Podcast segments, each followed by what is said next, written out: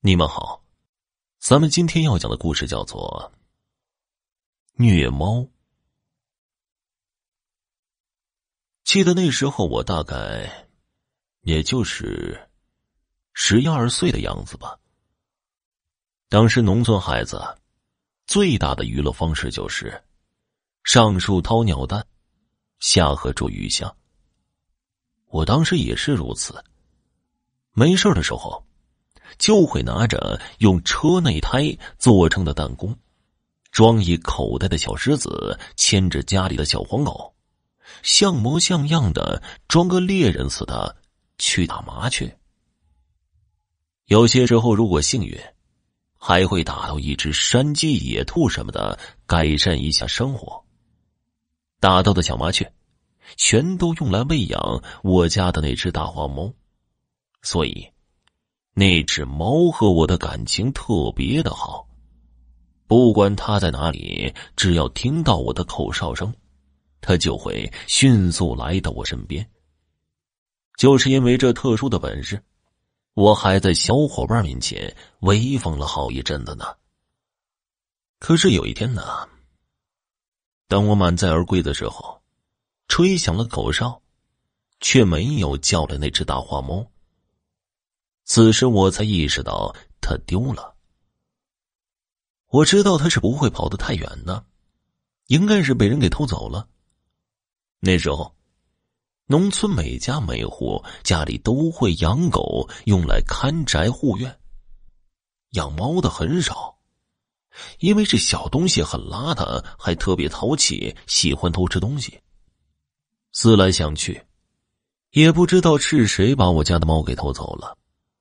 打回来的麻雀也没地方处理了，所以我就把弹弓收了起来，很少再到山上去玩了。直到那一天，我看到邻居家的一位大哥上山去砍柴，看到他除了拿着一根麻绳之外，还带了一个小口袋，里面好像还装着什么东西。我问他：“那口袋里装的是什么？”他显得有些惊慌，说：“没什么，只是自己带了一些干粮和水。”如果不是里面突然传来了一声猫叫，我可能真的就相信他说的话了。我偷偷的跟着那位大哥上了山，我看到他来到一个小山沟里面，在那里，我看到了我家的大花猫，还有另外几只猫。全都是村里人丢的，只不过，他们现在全都成为了用一根细绳吊在一棵大树干上的尸体。看着这些平日里那么可爱的小猫，全都变成了这个样子，我当时一点都不觉得害怕，只是觉得非常的生气。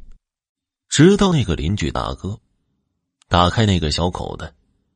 从里面掏出一只同样很可爱的小花猫，然后将它活活吊死在树上，我才被吓得撒丫子往家跑。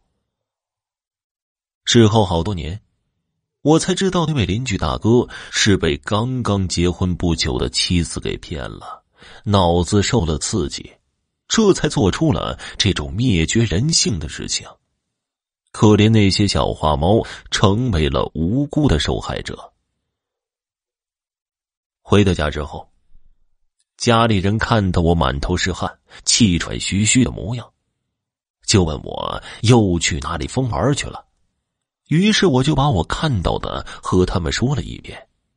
他们听完之后，就让我装作不知道，千万不要把这件事告诉任何人。我想他们这样警告我是怕我说出去之后，邻居大哥会受到村里人的谴责吧。家里大人说的话，我是百分百服从的。这件事儿，我没有再和其他人说过。但是那天晚上，我还是偷偷的上了山，将那些被吊起来的小猫全部放了下来。找了一个大树洞，用土埋了起来。当时我只是觉得他们好可怜，不应该吊在树上，整天被风吹日晒的。却没有想到，我的行为引起了邻居大哥的不满。以前见到我都会乐呵呵的和我打招呼，还会把带的烧土豆分给我吃。可是现在看到我，却是眼神里充满了愤怒，那样子就像是要把我生吞活剥了一样。我很害怕他，所以每次见到他都会远远的躲开。可是大家都是一个村子住着。低头不见抬头见的，不可能永远都不见面。那天，我正在家门口的沙子堆上玩着沙子，玩的正起劲的时候，衣领子就被人一把给揪住了。我回头一看，竟然是邻居大哥，吓得我怪叫一声，撒腿就要跑。可是人小力气也不大。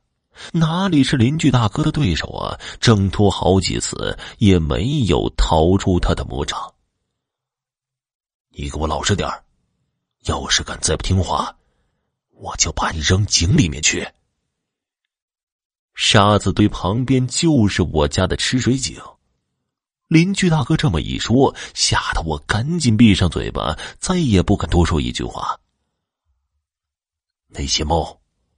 是你给摘下来的吧？邻居大哥语气冰冷的问道。我害怕，用力的点了点头。得到我的答复之后，邻居大哥好像精神瞬间就放松了，长长的出了口气，对我说道：“不准把这件事儿告诉任何人，不然，就真的把你扔进去。”我赶紧起誓发愿的保证自己绝对不会说出去的。之后，邻居大哥又狠狠的瞪了我一眼，这才把我的衣领子给松开了。天底下没有不透风的墙啊！这件事儿不知道什么原因，还是被村里人知道了，成为了晚上户外乘凉聊天时候的主要的话题之一。夏天的时候，屋子热，大家都是聚在外面纳凉聊天的。大人们聊天，我们就在他们旁边玩。他们聊天的内容也被我们听得清清楚楚。一个家住在邻居大哥后院的大妈说：“邻居大哥肯定是受了刺激。”因为这几天晚上，每到凌晨一两点钟的时候，就会听到邻居大哥在自己家窗口发出一声声的怪叫，那声音就像是受到惊吓的狸猫一样。还有一位住在邻居大哥家附近的一位大叔，说的就更邪乎了，说那天晚上啊，自己出门上厕所的时候。发现邻居大哥正蹲在角落里，不知道干什么。大叔知道邻居大哥脑子不太好使，担心这么晚了他一个人不安全，万一脑子一热做出什么害人害己的事情就麻烦了。于是，大叔就走上前去拍了一下邻居大哥的肩膀，想要问问他，大晚上的不回家，蹲在地上干嘛呢？邻居大哥缓缓的转过身，大叔一看邻居大哥的模样，瞬间把他给吓坏了。只见邻居大哥嘴角和手上全都是血，嘴里面好像在嚼着什么。大叔仔细看了一下邻居大哥手中的东西，发现那竟然是一只被啃咬的乱七八糟的死老鼠。后来，村里人有传言，邻居大哥是被那些吊死的猫附身了，所以才会有这些怪异的举动。至于是真是假，就不得而知了。后来，邻居大哥一家就搬走了。临走的时候，邻居大哥已经病得很重了，两个手臂上面全都是长满了灰色的绒毛。就像是猫一样，不会说话，只会乱叫。好了，今天的故事就讲完了，感谢收听。